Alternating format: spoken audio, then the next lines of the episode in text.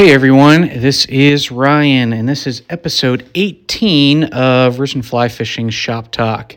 Today we're going to talk about the winter woes. Uh, we're sitting here in western Pennsylvania. That's a lot of W's. Um, and we've been snowed in for a couple weeks now. Um, lows in the negatives a couple days. Some of our highs are just hitting about fifteen or twenty. Uh, the shop's been pretty slow because everybody's not thinking about fly fishing. Uh, a couple guys ice fishing, but there's inches and inches of ice. So the season seems like it's a long ways away, but when we really look at the calendar, uh, we're probably only about a month out from hitting some warmer weather and some good fishing. So what do we do during the winter? So today we're going to talk about that in our Winter Woes se- session. Um, what to do in the winter when you're not really fishing. So uh, so go ahead and I would say, first of all, visit our website, w w w dot risen fly dot com. You can check out some gear and some things that will help you out uh, as we're talking through this session today. And then um, you can also upload uh, all of our podcasts through several different medias. Uh, we upload it to our um, YouTube channel. It's also posted on our website, uh, Podbean, Apple, Google, and a handful of other places. So go ahead and check them out. Like I said, this is episode eighteen.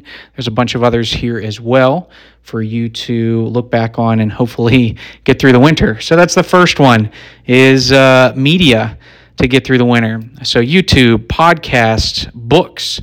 Um, yeah, they still make these things made out of paper that you can check out. Um, but one of the things that I like for that, uh, you got one for entertainment value, but also for prepping for the season. So um, one of the great books that we sell here in the shop is just a um, kind of a, a guide to the state of all the streams and hatches and locations and parking spots, um, is getting ready for the season by checking out some new places to fish. Whether you want to try new species, you want to go after carp or muskie on the fly, something like that. Um, find some locations to be able to go, pin them on your maps. Um, check uh, check out OnX for maps and, and public land um, locations and things like that. Uh, but I think it's a great time of the year to be like, you know what? I'm sick of the same old, same old. Let's find a couple new spots to fish this year. Do your research now rather than, oh man, I want to go fishing tomorrow. Where do I go? Uh, maybe put a small list together of things you want to check off throughout twenty twenty-two.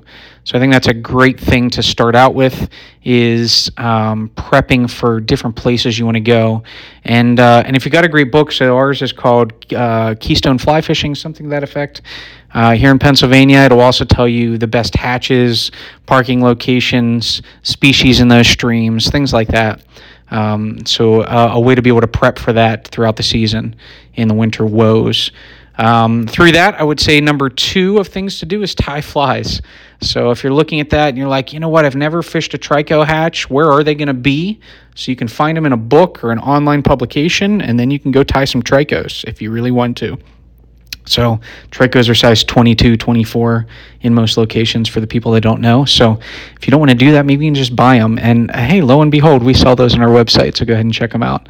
Um, but get to tying. Uh, we started doing a tying class here in the shop a couple weeks ago, just intro to tying of how do we put thread on a hook, how do we attach basic materials, um, how do we whip finish, which is probably the most difficult thing for most people to start out with, and uh, just trying to get some of the basics down. If you've never tied flies, it's a great time to do it.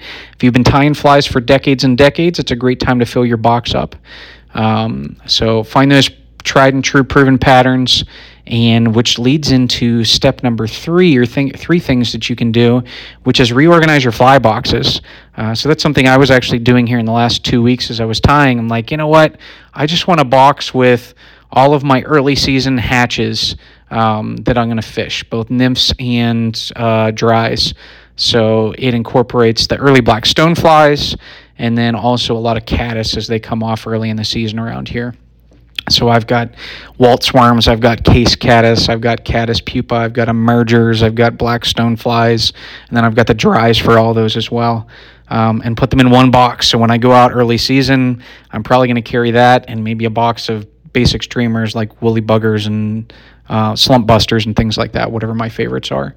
Um, so reorganize your box. Take the, the hooks out of flies that are chewed up that you still have sitting in your box. You know, throw them away or take a razor blade to them and retie them. um, reorganize things. For me, the longer that I fly fish, the less I use these experimental flies that I tie one or two of. I'm just going to get the tried and true patterns, have two dozen of them in a couple different sizes, colors, weights, um, and just put those in my box. Uh, so that I'm like, oh, I, I had that purple and pink and chartreuse with a glow-in-the-dark bead, and that caught a fish. I've only got one of them. Like, you know, I'm I'm pretty much done with that in my in my fishing career. Um, after fishing for about uh, fly fishing for about twenty years now, and tying as well. Um, so sometimes those things are fun. Like I'll try those things maybe for steelhead every year, but my trout boxes are pretty pretty much plain Jane. Um, I know what I'm going for. I know what hatches I want to fish and chase after. So my boxes are going to um, reflect that as well. So go through your boxes. Um, we had a podcast a little while back of how I organized my boxes. You can look back on that one. Um, that was a handful of episodes ago. But uh, check that out. Reorganize your boxes. The more organized you are, the easier it is to find stuff.